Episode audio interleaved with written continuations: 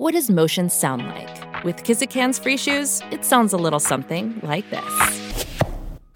Experience the magic of motion. Get a free pair of socks with your first order at kizik.com/socks. It's episode 57 of the Keto for Women show.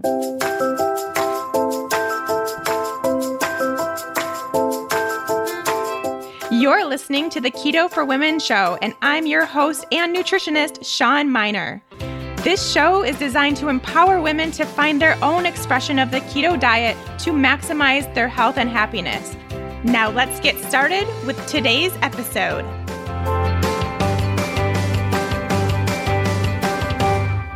Hey there, friends. Welcome back. Thanks for joining me today and another edition of the Keto Hot Seat. Really looking forward to getting to all of your questions that were submitted. Gosh, it's been a while now, probably almost a month ago, but I'm still working my way through the over 100 questions that I got when I asked for the last round of hot seat questions. So, we're going to get to lots of those hopefully today, and we'll get to that in just a minute. A few quick, just kind of things to chat about. First of all, this weekend, I finally got around to watching The Magic Pill on Netflix, which I know probably most of you have already watched. I'm definitely late to the game and I knew about it for a really long time, but you know, I'm just not much of a movie watcher, which I don't know. I'm sure some of you can understand.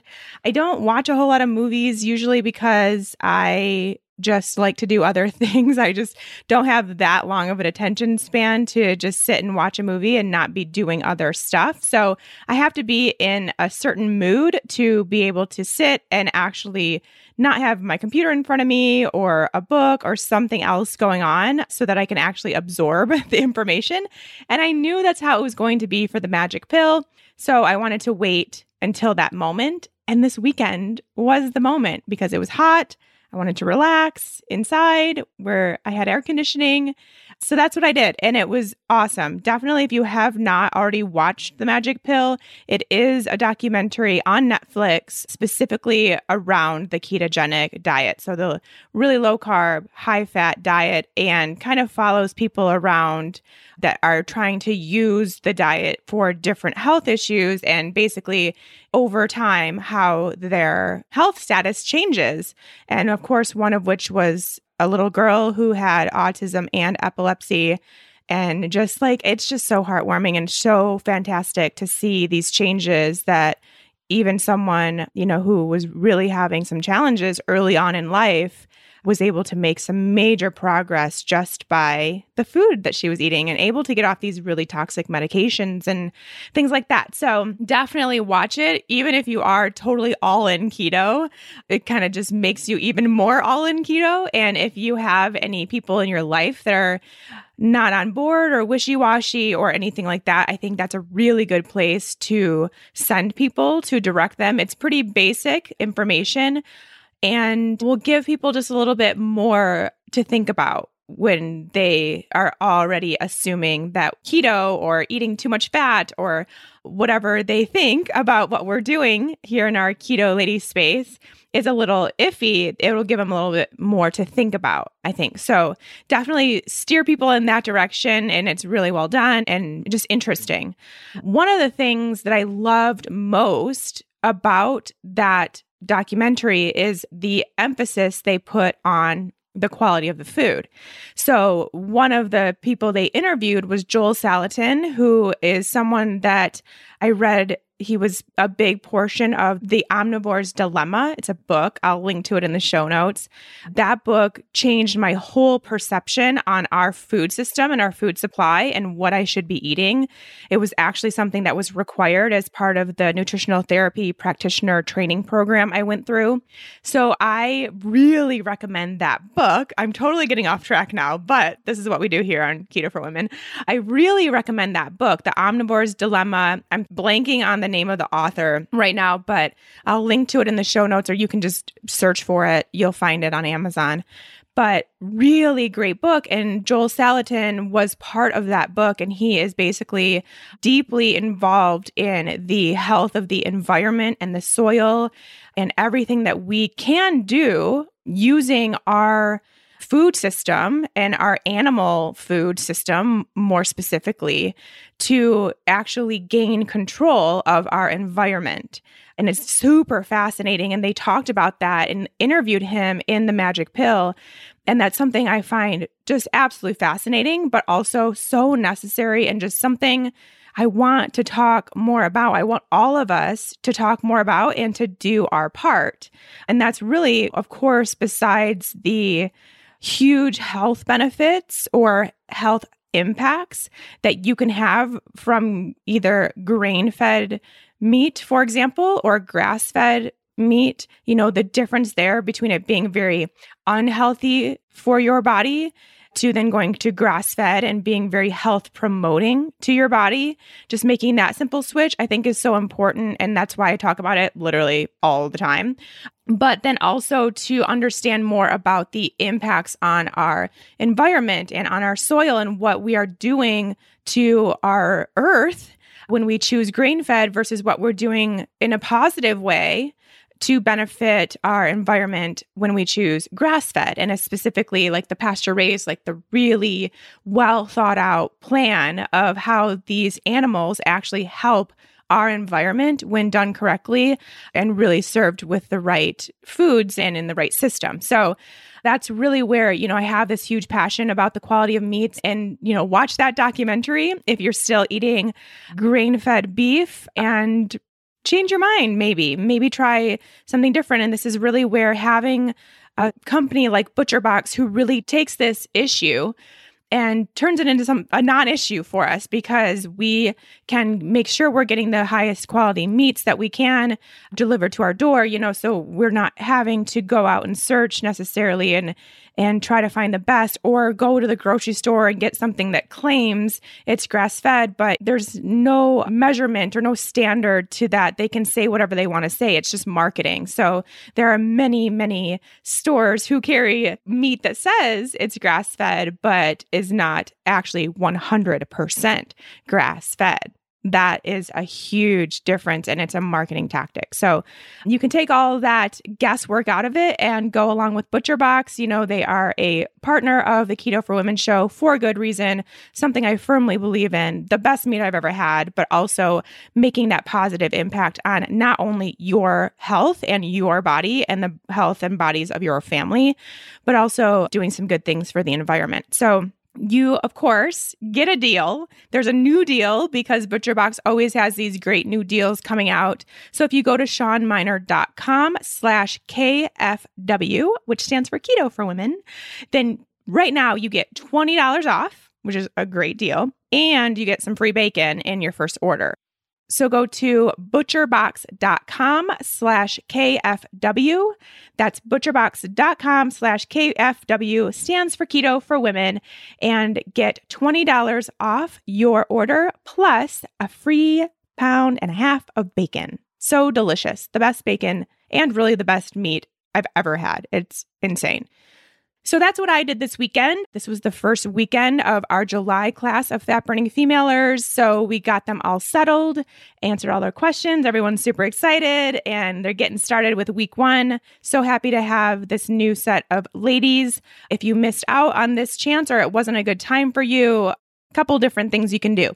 You can wait till September, which is when the next class will start or you can join in on the self study of the Fat Burning Female Project and kind of get started on your own and do it that way. So, again, of course, the self study is on your own terms, on your own time schedule although it is a six week class, same class, but you will not have access to the Facebook group for, you know, support. You won't have access to the live calls, which are Q&A calls that I do with the ladies.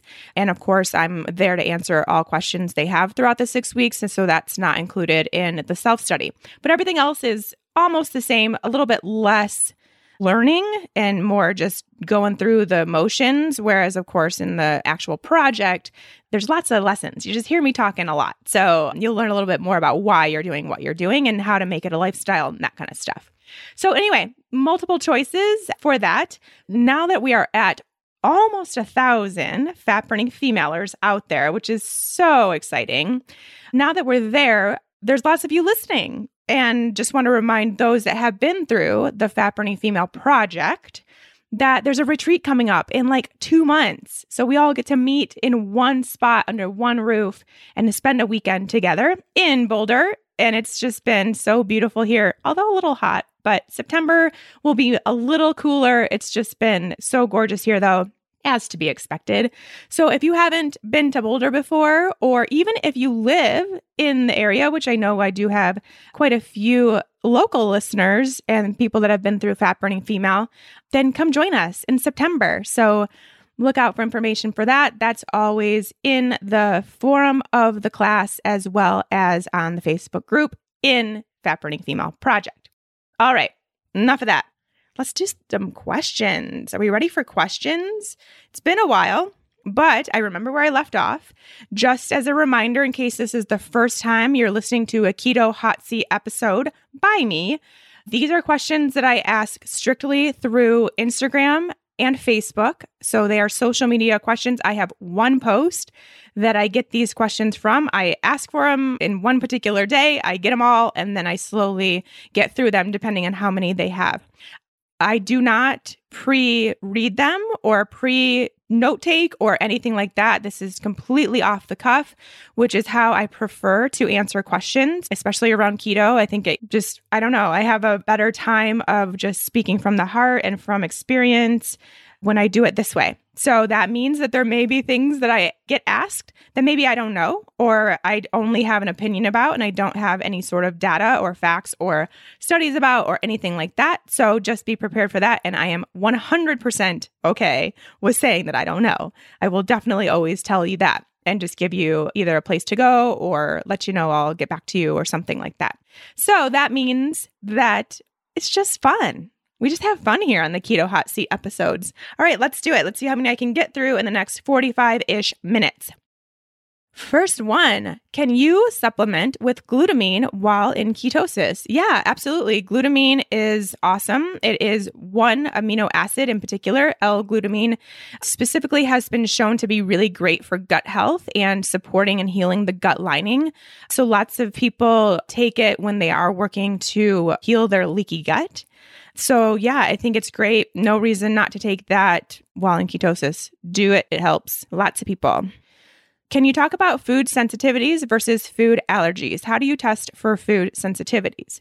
Yeah, so a food allergy is you test for it more than likely using like a skin test. So if any of you have ever had that where they basically sample a little bit of whatever item you're looking to see if you're allergic to, they put it on your skin. And if you have this allergic reaction, basically your skin puffs up, then that means you are allergic to that food or allergen or whatever it is. So, a food allergy provides this allergic reaction to your body. So it's a different type of system. A food sensitivity is a reaction that is more so with your immune system. So basically, kind of your immune system starts defending itself when in the presence of something that you're sensitive to.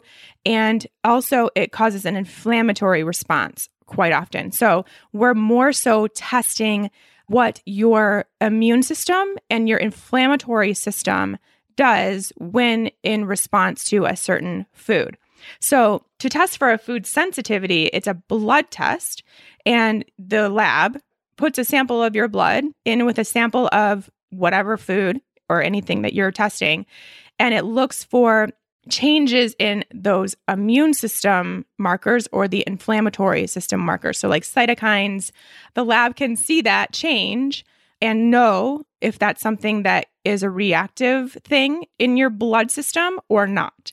So that's really a huge difference. I mean, a lot of times a food allergy is something that you are born with or you develop really young. A food sensitivity, they can happen anytime quite often. And it's more so sensitivity comes about because of that leaky gut situation.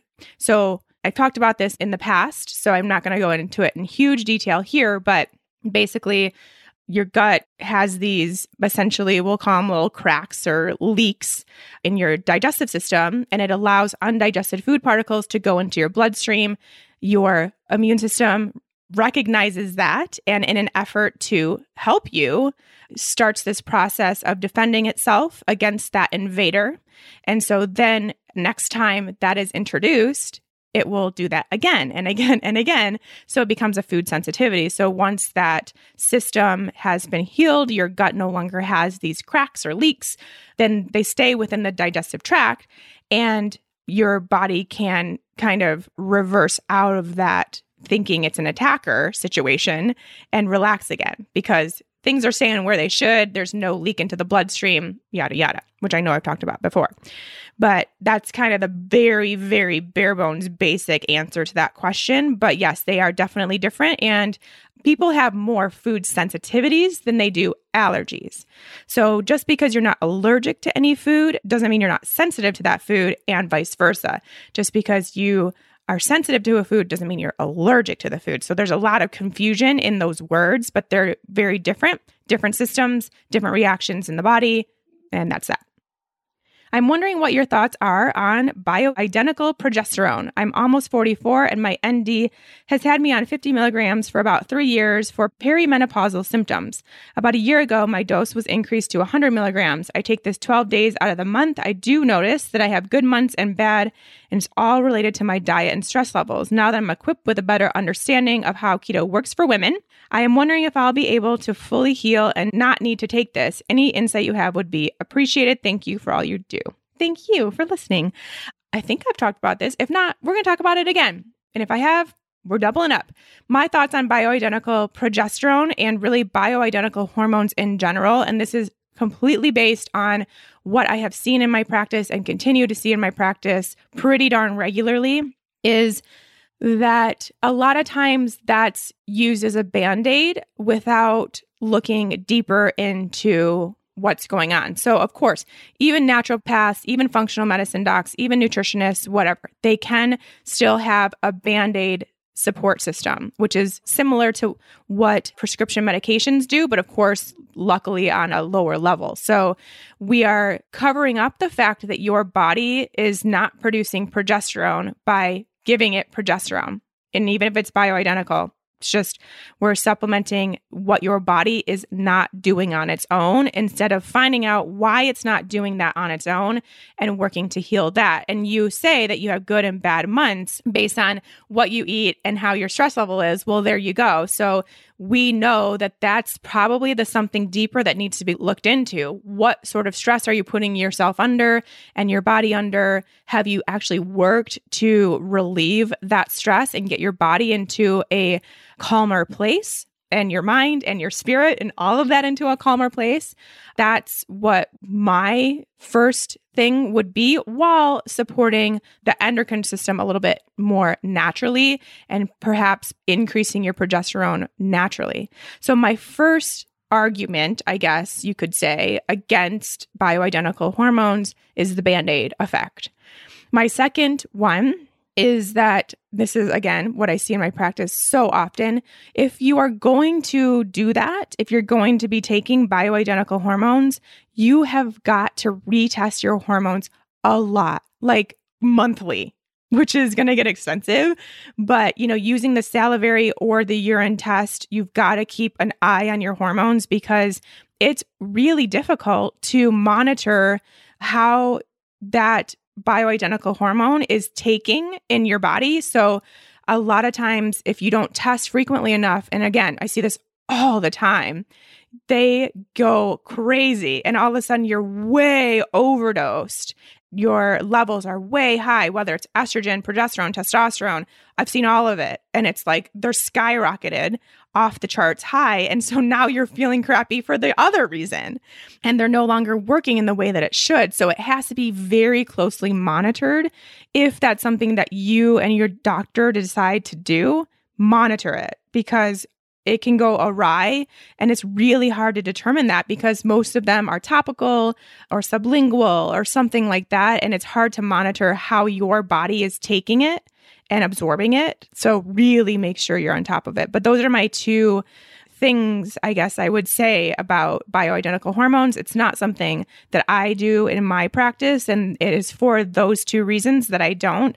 And I've seen really great results with women and their hormones without needing that because we actually dig, dig, dig to that root cause issue, which is always stress based, but it's finding out why your body is so stressed. And then we can take it to the next level and truly heal without even needing that. So, of course, there's definitely the ability and the desire to heal without it and to even get off of it. So, right now, she's on it. Totally a great, great chance of getting off of it if you can take everything that you're doing really seriously, find out what's going on in your body, heal that, get your body in a place of a stress free, safe environment, and it will be easy to get off. The next one What lab tests should we ask for when we visit a doctor? Thank you for your podcast. Listen to all, recommend you all the time. Oh, thank you so much. I appreciate that. What lab test should we ask for? So, this is a really tough question because ideally, you want to get as much testing done as you can. So, first of all, it depends on your insurance and what you would be willing to pay out of pocket, what your doctor's willing to do. There's a lot of variance in what our doctors are willing to order for us. And there's also a lot of variance in what our insurance is willing to cover for us. So it's a tough one. But of course, always get as much as you can, especially if you're going for like a general, just lab work, blood test appointment ask for all of it. Just tell them you want to know as much as you can. So, of course, that's going to include the metabolic panel, which all of them do. And that looks like kind of some of the basic stuff. Of course, should get your blood sugar markers tested. Now, within that, all of them are probably going to do your fasting glucose. A lot of them are going to do your HbA1c, which is great, but most of them are not going to do your fasting insulin that is one of the most important markers out there for all of us. We really all should know our fasting insulin level. And that's something that we should be testing, I would say, every six months or so, especially if it comes back not okay the first time you know it, because that is a huge, huge reason as to why I guess keto isn't working for you. And this is something that I talked about in my video series about the keto roadblocks. So if you haven't watched those, go watch them. Keto roadblocks you can find them over on the website bit.ly slash keto roadblocks. That's bit.ly slash keto roadblocks. Go watch those. But sidetrack. But fasting insulin, that's one of the reasons why we struggle with keto, even when we're doing keto 100% and we don't see weight loss or we don't see energy gain or mental clarity or all these things is because even though your blood sugar looks to be fine, your insulin levels are not fine. So, really, something that we all should know, seeing as we're in this space, and especially if you're in this space and not getting results.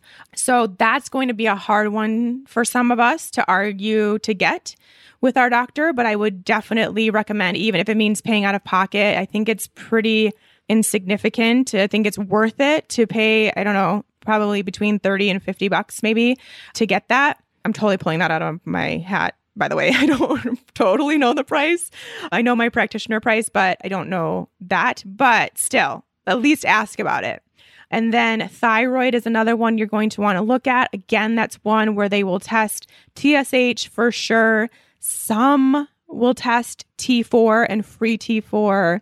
Very few test T3 and free T3. And that's the one that matters the most because that is your active thyroid hormone. That is what your body actually sees and uses for those systems that use thyroid hormone. So, really important to get all of that. And again, that's going to be something that I have had many clients have to fight with their doctor to get that and still not get it. So it might be something where you'd have to pay out of pocket or find a practitioner that does do that. So those are big ones. Of course, your cardiovascular markers are great, which, you know, most doctors are going to do. So I think as long as we can expand on the thyroid, expand on the blood sugar, like I just mentioned, get your vitamin D checked. Again, that's something that some will do, some won't do. And as much as you possibly can of anything else. Now, here's the caveat a lot of times we are able to get quite a bit tested and the doctors, which they're trained to do, nothing against doctors, I love them all, nothing against them whatsoever, but they are trained to go by the standard ranges. So, what I have seen is that this shows, oh, everything's fine, no big deal. And I know a lot of you get this because you go to the doctor and they tell you that everything looks good, your markers are all in place, nothing to worry about, but you're like, well, then why do I still feel like crap? Why do I still have this and this and this going on? So it doesn't make sense. But they're using a very, very wide range. So it's more important to get these tests, but then get someone who can read them, who will read them for a more functional perspective. So in the functional medicine world, those ranges are much smaller because we are not looking at basically everything's fine until it's not fine and you are diseased, essentially. You're sick. That's what the typical ranges do. We are looking, okay, when this gets a little high or a little low, this is a sign of something that could be progressing, especially when in combination with these other things that are also slightly high or slightly low. So it's a little bit more of a preventative look at things and seeing things that could be starting to go awry and switching that around and basically getting you back to healthy before it gets to this point of like, all right, disease has happened, you need this medication. That's where traditional medicine comes in. Functional medicine doesn't get you to that point. So that's totally like kind of a little bit of a soapbox, a soapbox situation for me to just let you know that you can get all the tests in the world, but if you're not seeing the right person that's going to look at it from a different lens to let you know how you're actually doing before it gets too bad, then they're kind of pointless. And I hate to say that. I know it's a little harsh, but I really want to make sure that you ladies know that. It also depends on who's reading them to know how you're actually doing. All right we're going to move on because I could talk about that for a really long time. Can you tell me the pros and cons of fat bombs? Ooh, good question. I like this question. So, the pros of fat bombs, I think we can all agree. First of all, most of them are pretty darn delicious. There are some great recipes for fat bombs out there. It's a really good portable fat. So, of course, fat bombs are like 90% fat, usually have like a coconut base or a nut butter base, even like butter, something like that. So, really good way to get in your fats, especially if you are having trouble increasing your fats to the point of getting into ketosis, then fat bombs are a really great way to do that. And especially if you are in the car or need to go to work for a long period of time and don't have access to easy foods, fat bombs are so easy. They're also great for travel. That's a really awesome way to make sure that you stay keto while on vacation or on a long flight or something like that is to take fat bombs, have them already made to go. And again, another awesome thing is that you can make them ahead of time and just put them in the freezer for months at a time. So you can make a giant batch and just have these fat bombs ready to go for when you're in a pinch or you're not getting enough fat in a day. You can pop a few at night and get more fat in so that you stay in ketosis. All these great things. I would say the downsides are that a lot of them are sweet. So they are sweetened with some sort of sugar free sweetener, stevia or xylitol or erythritol, something like that, which is fine but, and I have had this discussion with you not long ago. If you're trying to break your sugar demon, it's going to take longer to do that if you're having a few fat bombs every day that are sweetened so that taste basically like dessert. So I would say that's kind of my biggest thing is that most of them are still seen as like quote unquote treats. And so it gets to a point where you're basically having this dessert type thing all the time when, you know, desserts are desserts and treats are treats. And it's hard to break that mentality when that's something that I want for you all so badly. And one of the best things about going keto is to calm the sugar dragon and get your need to binge or your cravings or any sort of like having this attraction to carbs and sweets, which is me. Totally, it was me. But when you get off of that, it's really, really nice. It's very freeing. And I would like that for all of you because then suddenly, like, 95% dark chocolate tastes sweet. Or what was it the other day? I had something. Oh, the snap, I had sugar snap peas from the farm I belong to, and they were so sweet. It was like dessert. So you want to get to that point. And I think that if you are having artificially sweetened fat bomb and relying on them, that would be a downside. So I would recommend finding a recipe for some that are very low in sweetener. Like the ones that I have, you put a few drops maybe of stevia optionally, but even that it's such a small amount that it it makes it edible, I guess, but not sweet. So that's what you want to find, not enough to where it's going to kind of wake up that sugar dragon. Even though it's technically not sugar, you're still going to have that same sense in your brain. Your brain doesn't know that it's not sugar. So keep that in mind. The only other thing that I would say is that they can also become almost like a crutch or addicting or something like that. I know there's a lot of people who are you know, they get mad at themselves, which never should happen, especially around food, but they, you know, get mad that all of a sudden they had like five fat bombs. They just kept eating them. Now they feel sick or too full or something like that. There's something about them that I think you can easily just keep popping them after you're already satisfied. And I think it does have to do with that sweetness factor that's being used. So keep that in mind too. And that should go away also if you're making it more of a very, very edible but not sweet option. So keep that in mind. But great question. I don't think I've ever gotten that before. I've been on keto for about three weeks and days ago broke out in a painful rash on my back. I had my gallbladder removed five years ago. Are there any supplements I should take to get rid of the rash? I've read about upping my carb intake slightly. So that sounds like keto rash, which I've talked about in past episodes. And there's not a whole lot you can do. I've heard that like Epsom salt baths are good for it. You can put lavender essential oil to calm it down. I think that would be good for it. You can increase your carb carbs if you'd rather, because sometimes the keto rash happens just because it all happened too quickly. You know, that transition happened too quickly, especially as a woman.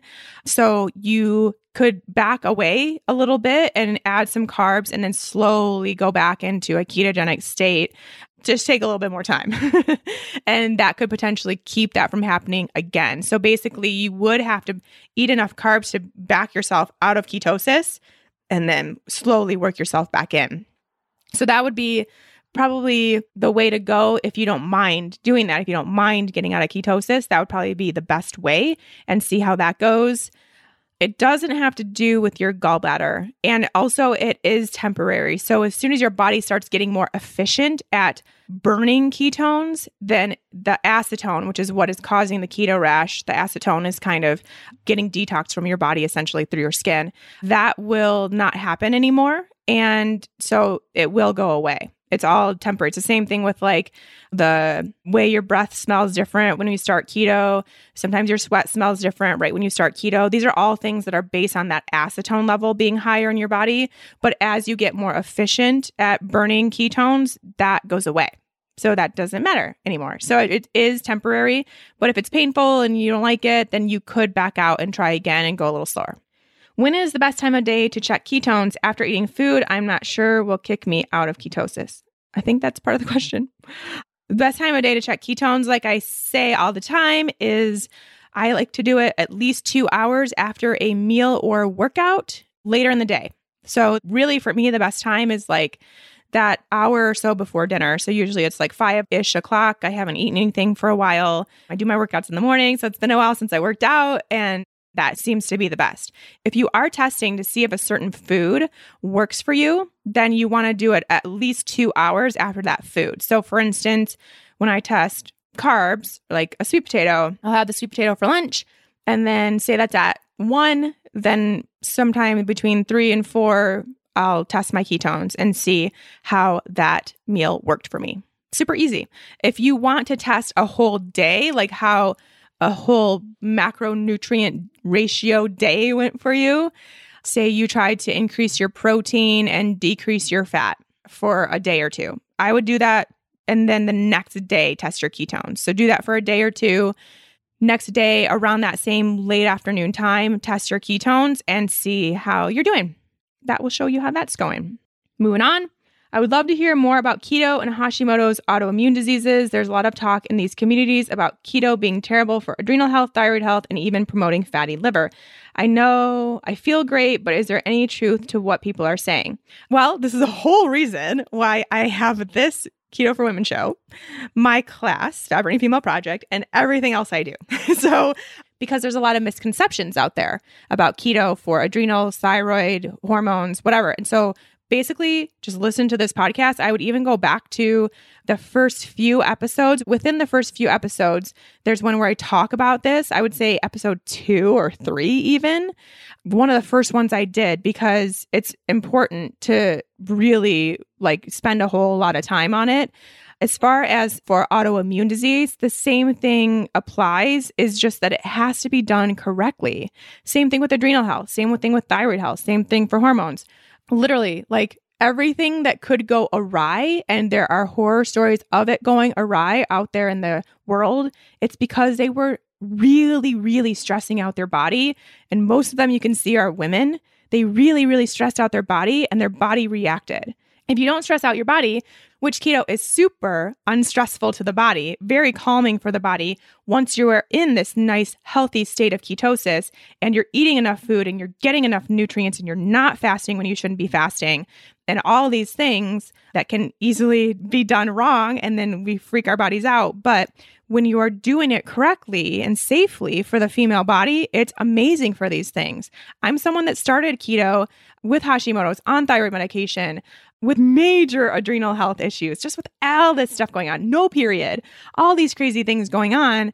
And I'm healthier than I've ever been. And I've been keto the entire time. So I know I'm just one person, but I know I'm not the only one out there.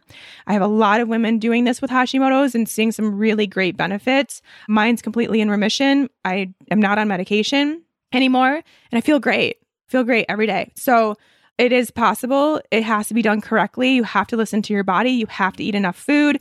You have to get into ketosis and stay there. You have to eat enough fat. I mean, there's so many things, all the things I talk about on every episode.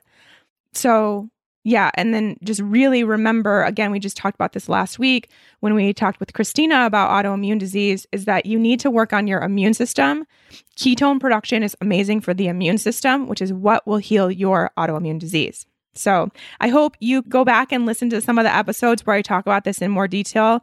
That would be really, really helpful. But I have seen so many people get help with their autoimmune disease and put Hashimoto's in remission and keep it there and feel amazing on keto. And I'd love for you to do that too. How can someone with a history of fibroids benefit from the keto lifestyle while also trying to conceive? So, this is just going to be an opinion based answer, not something that I have a whole lot of experience with. So, I'm just going to say that, being that it's the keto hot seat, put that out there. But what I would assume is that fibroids are the culprit of hormone imbalance in women. So, if you're dealing with fibroids or you have in the past, that means that you've also had a hormonal imbalance of some sort that your body has been trying to deal with. This also, you're trying to conceive. So, again, like multiple reasons as to why you just want to balance out your hormones. Keto is going to do that for you. Again, back to the last answer if it's done correctly and safely for the female body. Huge caveat that you have to do that. If you do that, it's going to be great. And not only are the fibroids in the past not going to be an issue, but you're going to have this nice balanced hormonal system and you're going to be able to get pregnant. So, lots of reasons for that. Just remember it needs to be done safely and effectively. We talk about this every episode on Keto for Women. So, I would recommend continuing to listen and going back and listening. I have multiple episodes on pregnancy and fertility not that long ago, actually, and just making sure to follow keto with enough nutrients and enough food and not fasting and all that stuff. What is your take on fat fasting in the morning and eating around noon? I've been doing keto since January, but I'm not producing ketones consistently. Although, when I do eat about 78 to 80% fat, that's where I see my ketones. Haven't seen much weight loss, but I know my body is healing. I'm also learning my body, just not sure if I'm doing it right. Okay, so what I would unpack from this question is that you're learning, you have some healing to do you're not sure if you're doing it right. I would say since you're not producing ketones consistently and you're learning about your body, then that's your answer as to if you're doing it right or not. I'm saying right the entire time using air quotes because right is right for her. So it may not be right for all the rest of us, but for this person asking, she's trying to find out if she's doing it right and she's trying to learn to listen to her body. So your body not producing ketones consistently is one of your clues that something's not right for you. That's exactly what that means. So now we can take this information and start changing things. So as of right now, she has been 78 to 80% fat and not producing ketones consistently. I'm not sure if she's doing the fat fasting and eating around noon currently or what, but sounds like it's not working. so actually, this might be a place where maybe you do need more protein. Maybe you do need more carbs. Maybe you don't need to be 80% fat. I know that sounds counterintuitive with not producing ketones and reducing your fat, but it might be a case where that's stressing your body out and stress is going to keep you from getting into ketosis and producing ketones. So it might be a place where you can experiment with different macros and see if you even temporarily, maybe you just body just needs a break. So slightly reduce that fat, slightly increase the protein and see how that works. And I'm talking like minor changes, right? Just like take a serving or two of fat away, add in a serving or two of protein, and see how that goes. See if you feel better, see how your ketones are doing. Fat fasting in the morning and eating around noon. I don't love that. Actually, I think that right there. And if you're doing this, it could be just that change that needs to happen. I think our bodies as females do a little bit better with having at least a little bit of protein and or carb with our morning meal. This is just what I have seen in myself and with my clients in the Fat Burning Female Project. So, you know, I'm just gauging this based on what I have seen in the vast majority of people I've worked with that the body and our adrenals, because our adrenals are very active in the morning. That's when we have the highest, or supposed to have the highest level of cortisol, which most of us don't at this point. But we can really boost that up and keep that nice, active adrenal health that we should have in the morning with a little bit of carb, or a little bit of protein or just a nice little balance of that in the morning. So that's why I really like something like eggs or chia pudding and not just having fatty coffee. I see this all the time. As soon as I make a woman add food to their fatty coffee, life changes. So I don't love that idea. I think if that's what you're doing currently and you're not really getting the results you're looking for and you're not consistently in ketosis, add some more stuff to your morning. Have a breakfast, have a lunch, have a dinner, and see how that goes. But yeah, it's totally the whole thing I see in this question is just that what's happening right now isn't working because she's not producing the ketones she's looking for on a consistent basis. So you got to change something. And if 80% fat isn't doing it, then I don't really think 90% fat is, but maybe 77 or 75% fat and a little bit more protein. And you guys know I don't ever talk percentages. I'm just giving an example because she gave a percentage. But, you know, changing that out a little bit might make all the difference. And if you currently are fat fasting, stop doing that. See if that makes the difference. It's all about testing your own body. Next up, can you please talk about how changing to keto can help with anxiety and depression? Yes, I can, but I'm going to have a guest on that's going to explain it better in the future. So be on the lookout for that. But really, what we want to do is change the mitochondria, or I guess increase the mitochondria in our brain. And that's what ketone production does. So, uh, mitochondria are little energy factories in our cells all throughout our body, but specifically in the brain is where we can produce more of them or get the ones that are there to work more efficiently as well, then we have a better connection system in our brains, kind of like this electric communication system that goes on in our brain. And that communication system gets much more refined and much more efficient and much stronger when we have this increase in mitochondria or better functioning mitochondria, which both happen when ketones are fueling the brain and allowed to cross the blood brain barrier, which is what ketones do. So, right there, just that in itself is a huge reason why we see so much improvement with people with anxiety and depression when they go keto, is because the brain is functioning so much better. The neurotransmitters are functioning and communicating so much better. And so we have this balance that we haven't had before. So that's the first thing. The second thing is that a lot of anxiety and depression, these kinds of mood issues are tied to blood sugar response. So, blood sugar swings cause us to have this anxiety and depression and anger and frustration and all that stuff.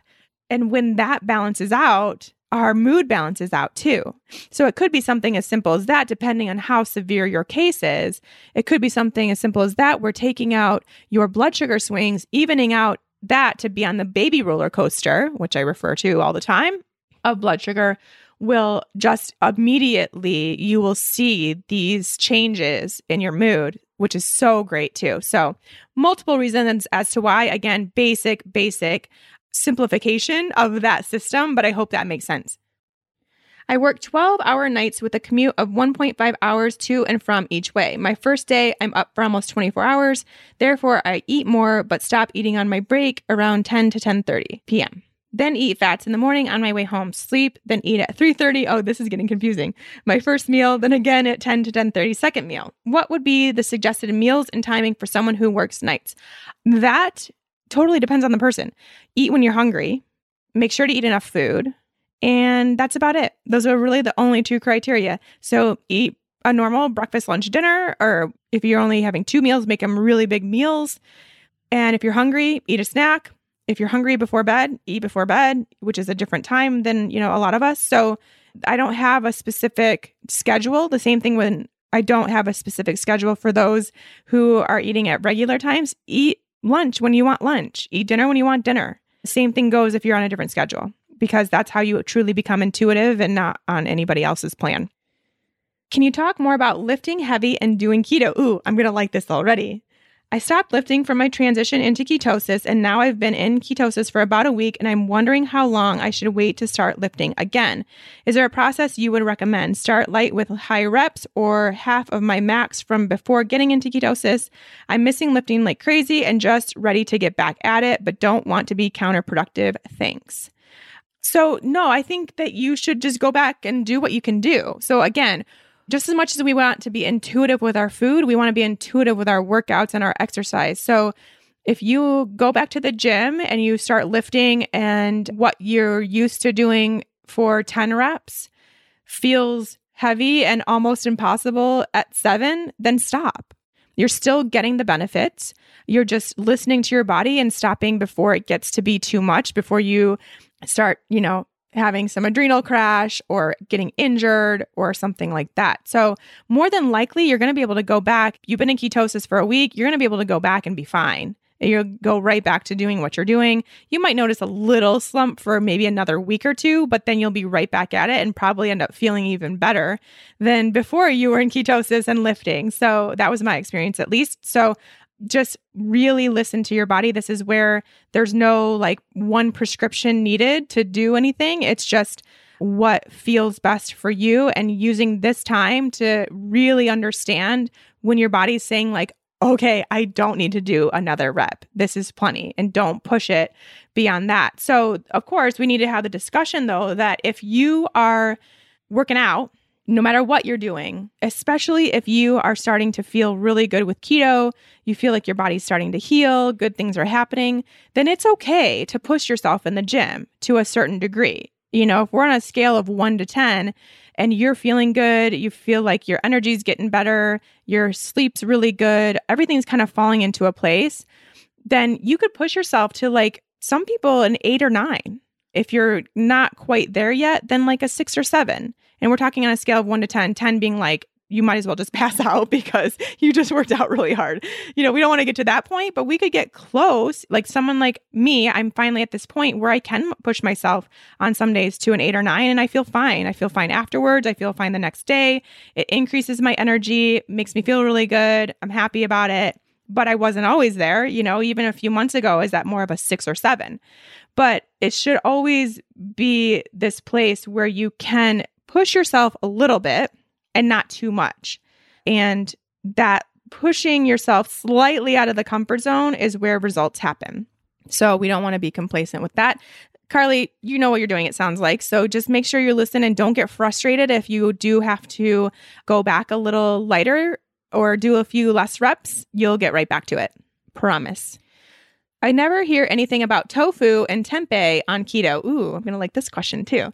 I love and eat meat, eggs, and like, but some days I just get sick of it and want something else. What are your thoughts on eating soy products a few times a week as long as it's non GMO?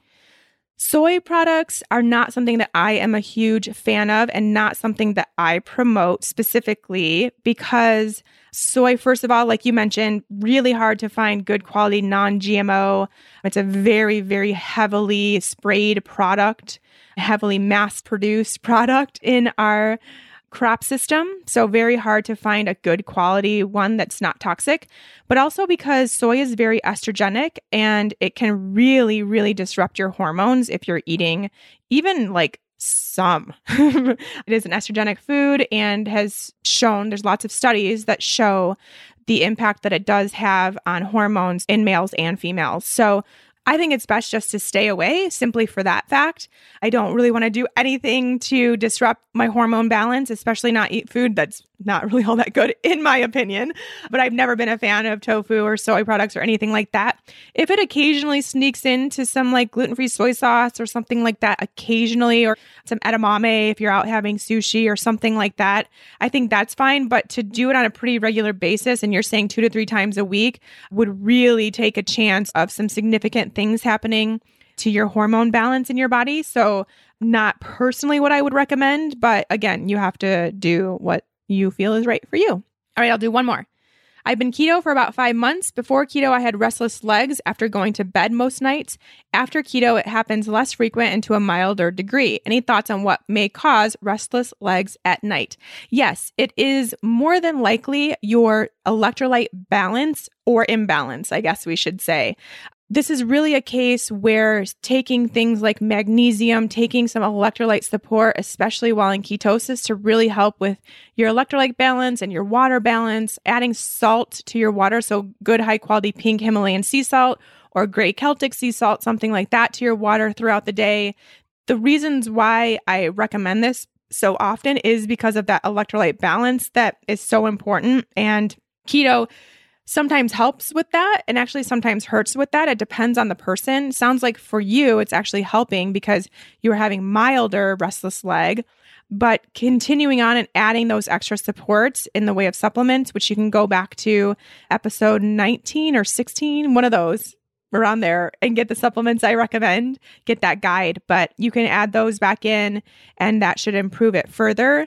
I do also think there's probably maybe a blood sugar reaction or some sort of blood sugar tie perhaps to that, especially since you are noticing it getting better with keto. Perhaps it is also a response to having a blood sugar swing or dip too. So I could see that being something that would be connected. Again, this is an opinion thing, not something I have any studies or proof or anything like that. I'm just kind of thinking out loud right now how I could see maybe the combination of the needing of the minerals and that electrolyte imbalance and needing to get your blood sugar response in check. The combination of the two would definitely help restless leg once you go keto, but then even more so as you continue that. So, as you get further along in your keto journey and you add in those supplements, I wouldn't be surprised if that's not an issue for you at all. So, check out both of those. I think, obviously, as far as the blood sugar stuff goes, you're doing it all right. You're doing keto. So, you're working on that already.